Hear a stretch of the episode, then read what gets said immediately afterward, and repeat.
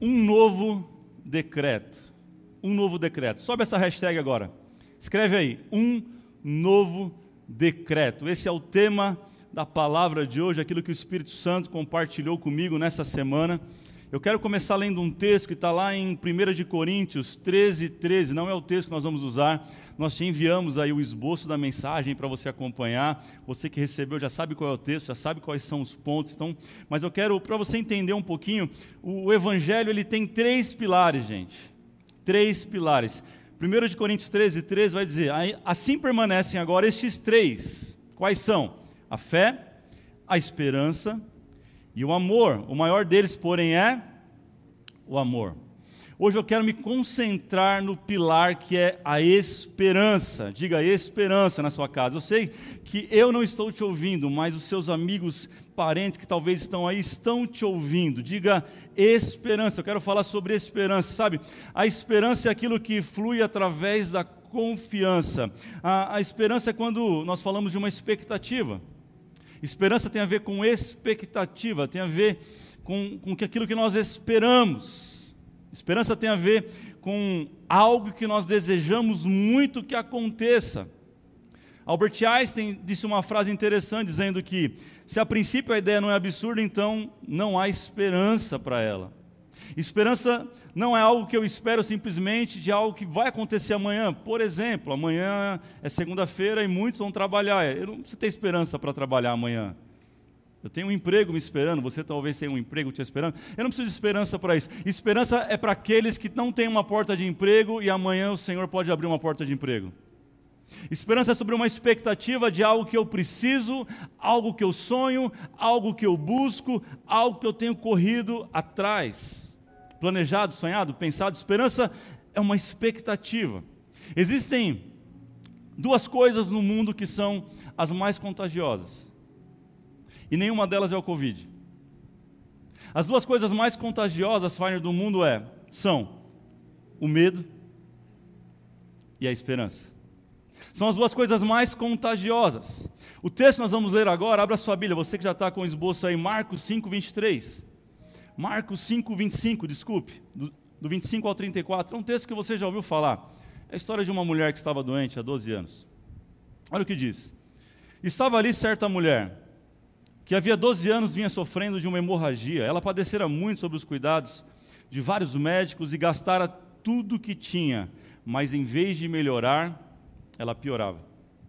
Quando ouviu falar de Jesus, chegou-se por detrás dele no meio da multidão e tocou em seu manto, porque pensava: se eu tão somente tocar em seu manto, ficarei curada. Verso 29 diz: Imediatamente cessou sua hemorragia e ela sentiu em seu corpo que estava livre do seu sofrimento. No mesmo instante, Jesus percebeu que dele havia saído poder, virou-se para a multidão e perguntou: Quem tocou em meu manto? Responderam os seus discípulos. Vês a multidão aglomerada ao teu redor, ainda perguntas quem tocou em mim, mas Jesus continuou olhando ao seu redor para ver quem tinha feito aquilo. Então a mulher, sabendo o que tinha acontecido, aproximou-se, prostrou-se aos seus pés e tremendo de medo, diga medo, medo. Colocou, contou-lhe toda a verdade, então ele lhe disse: Filha, a sua fé a curou. Vá em paz e fique livre do seu sofrimento. Cara, esse texto é muito emblemático, já preguei tantas vezes nessa história. É um texto que eu amo, é uma história que, que, que, toca o meu coração, que fala comigo, mas o Espírito Santo falou algumas coisas muito particulares sobre esse texto para esse tempo que nós estamos vivendo. Tempo de medo, tempo de angústias, Tempo em que parece que a hemorragia não vai parar nunca. Tempo em que parece que a esperança foi embora. Tempo em que parece que não tem jeito. Essa mulher, ela dá uma lição para a gente sobre o que é esperança. Sabe, é a esperança, gente, que vai guiar os nossos passos no meio do caos. É a esperança que nos dará direção no dia mau foi a esperança que levou essa mulher a tocar Jesus e receber a sua cura. É esperança, você precisa viver uma vida de esperança. Guarde isso, essa mulher ensina para mim para você que a antessala da criação se chama caos. Eu vou repetir: a antessala da criação se chama caos. Como assim? A Bíblia fala: a terra era sem forma e vazia. O Espírito do Senhor, o Espírito de Deus pairava sobre a face do abismo. Ei, escute isso. A antessala da criação é o caos. Talvez a sua vida está um caos. Talvez você tenha vivido dias maus. Saiba que esse cenário é o cenário onde o Senhor quer fazer algo novo na sua vida. Quem crê comigo nisso? Quem pode glorificar o nome do Senhor por isso? O Senhor não precisa das coisas favoráveis para mudar a nossa vida. Ele precisa de um coração com esperança e expectativa nele. Quem crê nisso? Ei, primeira coisa que essa mulher ensina: como ter mais esperança. Como que nasce a esperança? Número um, anote isso. Escreva isso, você que não tem o esboço, você que já tenta aí. A esperança nasce pelo ouvir. Você pode repetir isso? Você pode colocar essa hashtag agora? Coloque aí. A esperança nasce pelo ouvir. O texto diz que ela ficou 12 anos doente. 12 anos, gente. Cara, 12 anos, você imagina o que é 12 anos? A Bíblia não diz isso, mas alguns historiadores vão dizer que essa menina, ela passa a ter essa hemorragia quando ela teve a primeira menstruação, ali para os seus 12, 13, 14 anos. E ela nunca mais cessou o seu fluxo de sangue. E os historiadores vão dizer, é conteúdo extra-bíblico, mas faz todo sentido, a história comprova isso, que todos aqueles que tinham defeitos, aleijados, mancos, cegos, e aqueles que tinham hemorragias, porque o, o, aquele que tinha hemorragia era considerado imundo na Bíblia. O leproso era imundo. Esses eram levados para um lugar chamado Vale dos Rejeitados, para fora da cidade. Então a cultura judaica diz que esse pai pegou essa filha, colocou ela atrás dele e ele foi no meio da cidade gritando: Dá licença, sai da frente que uma menina com hemorragia está passando. Vocês não podem tocar nela. O imundo tinha que anunciar a sua imundície. Essa menina é levada para fora da cidade, no Vale dos Rejeitados, e ali ela padeceu durante 12 anos. Cada dia ela tinha uma expectativa: eu vou voltar para o meu pai, vou voltar para minha casa, não voltou. Passou um mês, não voltou. Passou dois meses, não voltou. Passou um ano, não voltou. Passaram-se 12 anos.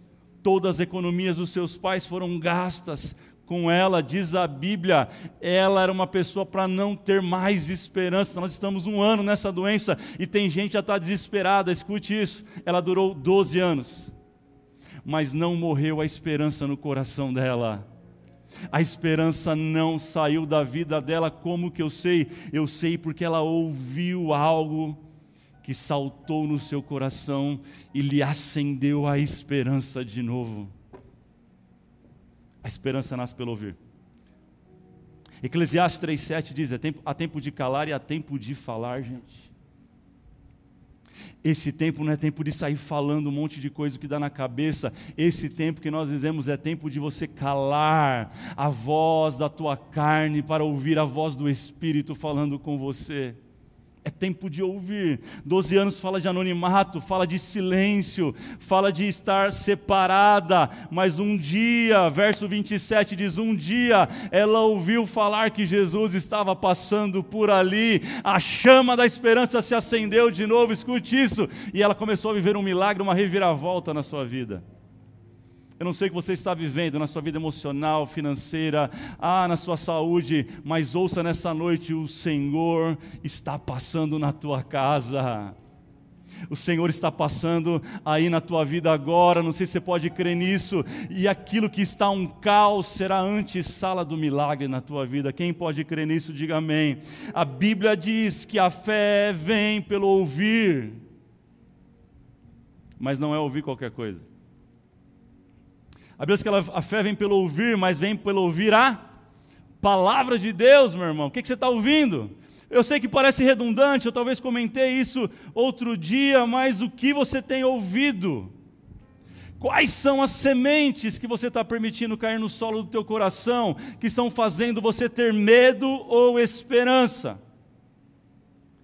Qual é o sentimento que você está vivendo neste momento? Medo ou esperança? Porque se a palavra de Deus cair no teu coração, Você vai ser uma pessoa esperançosa, dizer as coisas não estão como eu gostaria, mas eu sei que o meu redentor vive e que ele se levantará ao meu favor. Quantos creem nisso? Ei, eu quero lançar palavra no teu coração nesta noite. O que, que a Bíblia fala sobre esperança? Quem está preparado, diga amém.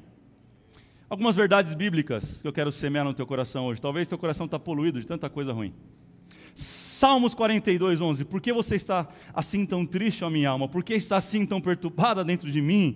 Põe a sua esperança em Deus, pois ainda o louvarei. Ele é o meu Salvador e Ele é o meu Deus. Salmo 146, verso 5. Como é feliz aquele cujo auxílio é o Deus de Jacó, cuja esperança está no Senhor em seu Deus, Romanos 15, 13 diz que o Senhor dá esperança, os encha de toda alegria, paz por confiança nele, para que vocês transbordem de esperança pelo Espírito Santo. Efésios 1,18: Oro também para que os seus olhos sejam abertos, iluminados, a fim de que vocês conheçam tal esperança para a qual Ele vos chamou, segundo as suas riquezas e a sua gloriosa herança dos santos. Você quer mais? Romanos 5, de 1 a 2, diz assim: ó, Tendo sido, pois, justificados pela fé, temos paz com Deus, nosso Senhor Jesus Cristo, por meio de quem obtivemos acesso à fé, pela graça na qual esperamos firmes e nos gloriamos na esperança da glória de Deus. Encha a tua palavra, da, encha o teu coração, desculpe, da palavra de Deus, encha o teu coração de esperança nessa noite, que todo medo bata em retirada, há um novo decreto sobre a tua vida e este decreto é um decreto de esperança, de paz e de prosperidade, em nome de Jesus. Oh Espírito Santo. Oh, aleluia! 1 de Pedro 1,3 diz: Bendito seja o Deus nosso Pai, Senhor Jesus Cristo. Conforme a sua grande misericórdia, Ele nos regenerou para uma esperança viva esperança viva sobre a sua casa. Hebreus 10, 23 diz: Apeguemos-nos com firmeza à esperança que professamos, pois aquele que prometeu é fiel para cumprir. Romanos 5, 5 diz: E a esperança não nos decepciona, porque Deus derramou o seu amor em nossos corações por meio do Espírito Santo que ele nos concedeu. Tem esperança para a tua casa, tem esperança para a tua vida, tem esperança para a tua família, tem esperança para o Covid, tem esperança esperança para as tuas finanças, porque o Deus da esperança está sobre nós. Oh, Espírito Santo de Deus. Aleluia! Oh, Espírito Santo de Deus. Será que seu coração se encheu de esperança ou não? Será que aquele temor já saiu ou não? Será que aquele medo de morrer acabou ou não? O perfeito amor, diz a Bíblia, lança fora todo medo. Ah, o texto diz que ela sentiu medo, mas por um momento. Não tem problema sentirmos medo, o problema é o medo se tornar um pânico, um pavor, um desespero. O problema não é sentir medo, o medo é, é um instrumento de defesa. Pra, se aqui fosse um abismo, por exemplo, de 10 metros, o medo vai me fazer não pular no abismo. Esse medo é bom. O problema é o medo quando eu nem chego perto 10 metros do abismo, falando, não, eu vou morrer se eu chegar mais 2 metros. Não, você não vai morrer. Você pode estar num abismo hoje olhando para ele assim, ó e dizer: O meu Deus, o meu Deus, ainda que eu caia, Ele dará ordem aos seus anjos ao meu respeito para me guardar. Guarde essa firme esperança no seu coração. O que, que você tem ouvido? A esperança vai nascer pelo ouvir a palavra de Deus. Número dois. Número dois, a esperança nasce no pensar e não no sentir. A esperança nasce no pensar e não no sentir. Pastor, está falando de pensamento positivo essa hora para mim? Não, não, não, estou falando da palavra de Deus. Verso 28 do texto diz assim: ó, Por que pensava a mulher falando? Por que pensava, se tão somente eu tocar, serei curada. Diga assim: a esperança nasce no pensar. Pensar no que, gente? O que Deus pensa a teu respeito? Que, que a Bíblia diz ao teu respeito? Olha o que Jeremias 29, a Dani ama esse texto, e, e é incrível, porque eu, Senhor, conheço os, seus, os planos que tenho para você, diz o Senhor. planos de fazê-lo prosperar e não de causar dano, plano de dar-lhes esperança e futuro. Você quer saber o que Deus pensa a respeito? Isso: paz, prosperidade, esperança e um futuro de bênção. Isso não é positivismo, isso é pensamento, isso é elaborar, raciocinar. Isso tem a ver com entender o papel que nós temos como igreja dele, cara. Parece que a igreja surtou, parece que a igreja ela, ela não sabe mais quem ela é, gente. Parece que as pessoas se esqueceram que nós somos a igreja, que nós somos a noiva do cordeiro. Parece que se esqueceu que Jesus morreu por nós. Parece que você esqueceu que ele fez tudo isso por você, meu irmão. Ei, minha irmã, ele morreu por você. Você acha que ele vai deixar você padecendo? Você acha que vai, ele vai deixar você morrer no tempo errado, na hora errada? Ei, para aqueles que creem, todas as coisas cooperam conjuntamente para o bem daqueles que amam a Deus. Se você ama a Deus como eu amo, a nossa vida está nas mãos dele. Não há o que temer, gente. Nós somos a igreja e nós temos um papel fundamental para esse tempo. Guarde isso, essa mulher viveu um milagre e ela nem tinha consciência do que era a igreja. A igreja não tinha acontecido ainda. Jesus veio para inaugurar a igreja, para que a igreja acontecesse. O nosso papel racional é influenciar o mundo e não o mundo influenciar a gente. O nosso papel como igreja é contrariar as notícias negativas do mundo e não começar a concordar. É mesmo, a gente está lascado.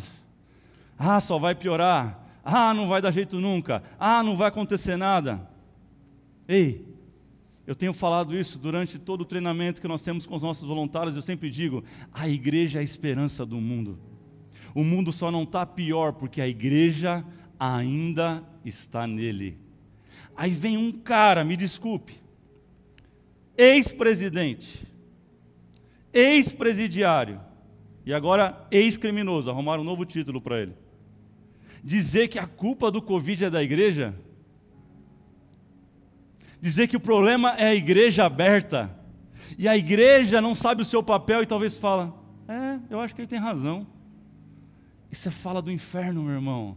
A igreja é a solução do mundo. O mundo só não está pior porque a igreja está aqui. A Bíblia diz que quando a igreja for levada, isso vai virar um caos sem tamanho. Eu e você, Cristo em nós, é a esperança da glória. Nós estamos para influenciar uma realidade e não para ir a favor da realidade. Nós estamos aqui para trazer esperança no meio ao caos e não para dizer o caos vai acabar com o mundo. Não! Você é a esperança do mundo. Você já percebeu uma partida de futebol? Você já foi no estádio? Já foi no estádio, cara? Que time você torce?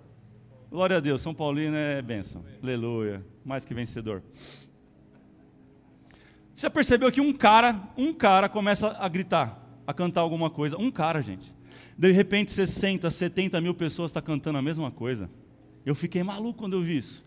É igual uma manifestação, não sei se você sabe, mas os policiais são treinados para identificar os pontos de inflamação numa manifestação. São pessoas que dão palavras de ordem, são pessoas que determinam o horário que vai começar e acabar, para onde vai. E os policiais são treinados, Kélia, para olhar essas pessoas, interceptar elas e parar com elas, porque se parar o ponto de inflamação, para a ação. Se fechar a boca do chefe, do líder de torcida, acaba o estádio. O mundo está querendo fechar nossa boca, mas a gente vai gritar cada vez mais alto. A igreja é esperança. Jesus está vivo. A cruz não foi em vão. Ei, há esperança para o mundo e esse papel é meu, esse papel é seu. Ou a igreja estabelece a cultura do medo, ou nós estabeleceremos a cultura da esperança. Quem está comigo, diga amém. Palavra cultura, você sabe, vem de agricultura, cultivar. Quais são as sementes, de novo? Que eu e você estamos lançando por onde passamos. Salmo 126, você conhece? 5 a 6, assim: Aqueles que semeiam com lágrimas, com cantos de alegria, colherão. Aquele que sai chorando enquanto lança a semente, voltará colhendo com alegria os seus feixes, o fruto. O texto está dizendo algo poderoso. Pastor, mas eu estou chorando. Não tem problema estar tá chorando, mas continua semeando. Ah, mas está difícil, continua semeando. Ah, mas eu estou sentindo um pouco de medo, continua semeando, porque aquele que sai chorando e semeando, lançando a sua semente, vai voltar com um milagre, vai voltar com a provisão, vai voltar com a resposta. Eu e você somos a esperança para esse tempo. Nós não nascemos no tempo errado, não nascemos na geração errada, nós nascemos para impactar e mudar esta geração. Então comece pela tua casa agora. Será que você pode dar a mão para quem quem está na sua casa agora, para os teus filhos, e começar a declarar esperança sobre eles, começar a declarar um futuro sobre eles. Ei, não vai acabar o mundo agora, não, querido. Nós estamos aqui para declarar que há esperança, há esperança, há resposta, há esperança para Santo André, para os leitos de UTI que estão lotados, há esperança para o ABC Paulista, há esperança para o estado de São Paulo, há esperança para o Brasil. Sim, em nome de Jesus, nós nos posicionamos qual a cultura que você está tá gerando na sua casa. Olha o que o verso 27 diz, eu nunca tinha prestado atenção nisso. Que ela, ela se abaixou, diz a Bíblia, e ela toca em Jesus. Onde que ela tocou? No manto de Jesus. Qual a diferença, pastor? Que Jesus é Jesus e o manto é o manto. Ela não toca em Jesus, ela toca naquilo que tocava Jesus. Você sabe quem toca Jesus nessa geração? A igreja. As pessoas vão ter contato com aquilo que toca em Jesus e não com Jesus direto. Ah, o mundo está olhando para nós nesse momento. E aí, igreja? E aí, cristãos?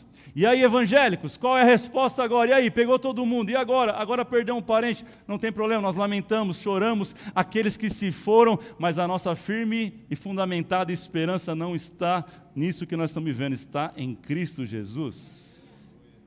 Ela toca naquilo que tocava a Jesus. Eu termino lendo um texto de Paulo para você, que está lá em 2 de Coríntios 3, de 2 a 6. Abra a tua Bíblia agora na sua casa. Faça isso. Marque esse texto. Para você nunca mais se esquecer de quem você é, de quem nós somos. Eu não sei você, mas a presença do Espírito Santo é muito forte neste lugar. Há uma graça de Deus sobre nós nesta noite. Ah, oh, Espírito Santo. Olha o que diz o texto. 3, 2 de Coríntios 3, de 2 a 6. Vocês mesmos são a nossa carta, escrita em nosso coração, conhecida e lida por todos. Vocês demonstraram que são uma carta de Cristo, resultado do nosso ministério, escrita não com tinta, mas com o Espírito do Deus vivo, não em tábuas de pedra, mas em tábuas de corações humanos. Tal é a confiança que temos diante de Deus por meio de Cristo. Não que possamos reivindicar qualquer coisa com base em nossos próprios méritos, mas a nossa capacidade vem de Deus. Ele nos capacitou para sermos ministros de uma nova aliança, não, de, não da letra, mas do Espírito, pois a letra mata, mas o Espírito vivifica. Ei, preste atenção, você é uma carta de Deus ao mundo. A igreja é uma carta de Deus ao mundo. Você carrega um decreto em você. Kélia, você carrega um decreto em você. Feiner, você carrega um decreto de Deus em você. Eu carrego um decreto de Deus em você. A equipe toda aqui, vocês carregam um decreto de Deus em vocês. Um decreto. Existe um novo decreto a ser lido no mundo e você carrega isso, você não percebeu. Eu quero terminar falando de quatro verdades sobre uma carta que talvez você nunca pensou. Eu sei que os mais novos estão pensando agora carta. O que é carta? Não, pastor, eu conheço e-mail, eu conheço WhatsApp, mas houve um tempo em que nós usávamos carta, amém? Os mais experientes podem dizer amém aí. Quem já mandou carta aí, coloca no chat. Eu já mandei uma carta. Escreve aí, deixa eu ver se tem alguém. Primeira coisa, uma carta não fala uma carta precisa ser lida. Vou repetir. Uma carta não fala por si só. Você nunca recebe uma carta na sua casa, você abre ela e fica esperando ela falar com você. Se falar, você corre. Uma carta não fala, uma carta ela precisa ser lida. Guarde na sua cabeça, as pessoas não vão tocar em Jesus, elas vão tocar a igreja. Elas não vão ter contato diretamente com Cristo, elas vão ter contato com a igreja de Cristo. Nós somos a manifestação de Cristo na terra. Você é uma carta aberta que o mundo está lendo. O que, que você está dizendo nessa carta? Tem gente que nunca vai ler uma Bíblia, mas está olhando para a tua vida esperando uma resposta para esse tempo. Tem gente que nunca vai vir na igreja que você frequenta, mas está olhando para a tua família e entendendo qual é o Deus que você serve, porque você é uma carta. O que, você está dizendo para o mundo? A segunda verdade é que toda carta carrega uma mensagem. Ninguém nunca pega uma carta e dá o trabalho de preparar e no correio e mandar uma carta em branco. Toda carta carrega um conteúdo. Toda carta carrega uma mensagem. Eu quero, eu quero declarar sobre a tua vida: a mensagem que você carrega não é de medo e caos. A mensagem que o Senhor escreveu na sua vida é uma mensagem de esperança, de fé e de amor. Qual a mensagem que você tem carregado no seu coração nesse tempo? Número 3, toda carta tem uma origem e um destino. Toda carta tem uma origem e um destino. Esse é o princípio do Uber. Quem nunca pegou um Uber, um 99, primeira coisa que você faz é dizer o destino, não é isso? E também tem que colocar a informação do local que você está, senão o Uber não vai te achar e não vai conseguir te levar ao seu destino. Toda a carta tem isso. Antes de você declarar a mensagem que você tem, você tem que entender da onde você veio, para onde você está indo. Antes de você se preocupar com o que vai acontecer daqui a 10 dias, você tem que se lembrar daquilo que já aconteceu na cruz pela tua vida. Quem não sabe aonde está, não consegue dizer para onde está indo. Você é uma carta viva do céu para esta geração. Sabe que a nossa fé tem sido abalada? Porque nós não sabemos quem nós somos em Cristo Jesus. Nós temos desconfiança, nós temos dificuldade de entender quem somos em Cristo. Como é que nós vamos direcionar uma geração se nem mesmo sabemos aonde estamos? E número 3, número 4, desculpe, por último. Toda a carta carrega a assinatura de quem escreveu. Ei, eu e você somos uma carta. E sabe de quem é a assinatura? Do próprio Deus. Ele assinou a tua vida dizendo assim: ó, Este é o meu filho amado. Ele assinou a tua vida dizendo assim: ó, Esse vai cumprir o propósito. Ele colocou um conteúdo em você, a mensagem do Evangelho, para você pregar boas novas, não desgraça, não tristeza, não medo, mas esperança, paz, amor. Você tem um Deus e você carrega um decreto nós não vivemos segundo os decretos da terra. Toda hora sai um decreto novo, gente, sim ou não? Toda hora sai uma conversa nova lá na internet, na, nas mídias sociais, na TV. Toda hora vem uma conversa nova. Agora pode isso, não pode, daqui a pouco pode, não pode. É, os decretos do homem, eles são falíveis e imutáveis, mas os decretos de Deus não mudam. A Bíblia diz que aquilo que Deus abençoou, ninguém pode amaldiçoar. Aquilo que Deus levantou, ninguém pode derrubar. Aquilo que Deus sarou, ninguém pode trazer doença. Existe um nome que é sobre todo nome, e este nome está gravado na tua vida pelos séculos dos séculos. Quem pode dizer amém por isso? Eu quero orar com você. Você que entendeu nessa noite que você é o decreto do céu para dizer ao mundo: Jesus está vivo a minha esperança permanece viva. Eu quero relembrar, número um, a esperança nasce pelo ouvir. Número dois, a esperança nasce pelo pensar e não pelo sentimento. Número três, nós somos a carta de Deus ao mundo. Eu quero orar por você. Você que estava desanimado, cansado, você que estava esgotado, fadigado, você que estava com medo a ponto desse medo te dominar. Em nome de Jesus, todo medo vai bater em retirada agora. Eu quero orar com você e declarar que todo medo, toda preocupação vai sair da tua vida agora. Você crê nisso? Você pode fechar os teus olhos aonde você estiver agora. Se você quiser se ajoelhar agora onde você está, fique à vontade. Se derrame diante do Senhor e diante da presença de Deus, o Espírito Santo, que está aqui tocando a nossa vida agora vai te alcançar agora na sua casa. Se você crê nisso, coloque amém Declare amém agora no chat. Eu quero saber se você está comigo. Vamos lá. Vamos lá, escreve amém. Eu creio. Vamos lá, amém. A Giovana está dizendo eu creio. A Denise está dizendo eu creio. A Fabiana está dizendo eu creio. Lorival. A Simone. A Priscila. A Sheila está dizendo eu creio. Glória a Deus. Declare isso agora sobre a tua vida. O William está dizendo eu creio. Vamos orar. Pai, em nome de Jesus. Não é em meu nome, não é nos meus pensamentos, mas sobre o teu nome, sobre a tua palavra, sobre o teu poder, eu oro agora. Ah, Espírito Santo, entre agora em cada lar. O Senhor não tem problema com os nossos medos e dificuldades, antes o Senhor quer converter tudo isso em esperança nesta noite. Traga esperança, traga esperança, traga esperança.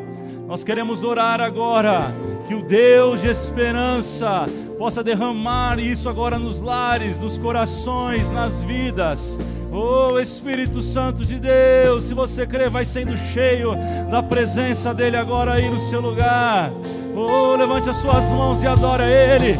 Enquanto adoramos, todo medo vai embora. Enquanto adoramos, toda toda tristeza vai embora. Enquanto adoramos, oh